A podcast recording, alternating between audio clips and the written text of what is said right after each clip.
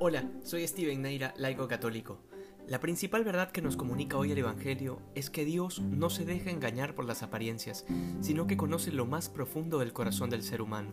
Cuando Jesús enseña que no todo el que dice Señor, Señor entrará en el reino de los cielos, hace una separación abismal entre la palabra y los hechos, entre el decir y el obrar.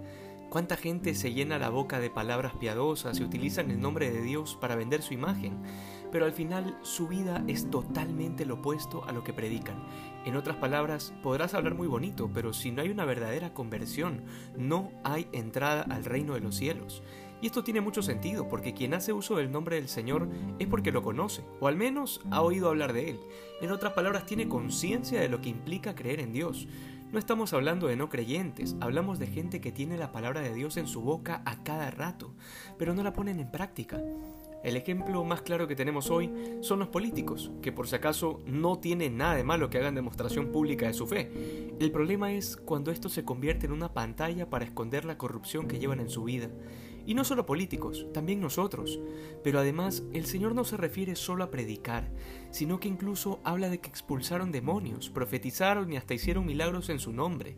Sin embargo, nada de esto tiene valor si no es fruto de una verdadera conversión. Y de esto puede surgir una pregunta. ¿Cómo es que pudieron hacer milagros en el nombre del Señor sin haberse convertido? Sencillo, porque Dios no niega su gracia y obra a pesar de nuestras miserias. Solo piensa en aquellos laicos o sacerdotes que han sido causa de escándalo en algún momento. Sin embargo, cuando ve su vida, no solo hay sombras, también hay muchas luces, porque a pesar de su miseria, Dios se siguió valiendo de ellos para llegar a otros. Y esto nos lleva a otra conclusión, y es que el hecho de que muchas personas nos escuchen y se acerquen a Dios por causa nuestra, no es un signo o una certeza de que nosotros estamos bien. Eh, porque después de todo, el que alguien se convierte y se acerque a Dios no es obra nuestra, es Dios quien convierte los corazones. Pero al final Jesucristo nos pide no ser como el hombre necio que construyó su casa sobre arena.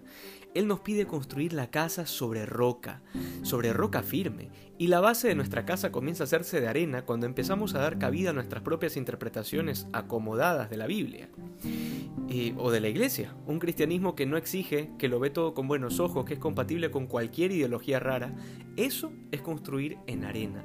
El cristiano que anda buscando opiniones de sacerdotes o en internet que le permitan tranquilamente practicar yoga, el que ha descubierto cómo anestesiar la conciencia mientras le paga mal a sus trabajadores, esto es construir en arena, pero además arena movediza. Hoy Jesús nos pide construir toda nuestra vida sobre roca firme, porque la doctrina católica tiene ya 2020 años siendo exactamente la misma. Que tengamos la humildad y la inteligencia de abrirnos a la verdad del Evangelio, que hoy seamos más santos que ayer. Dios te bendiga.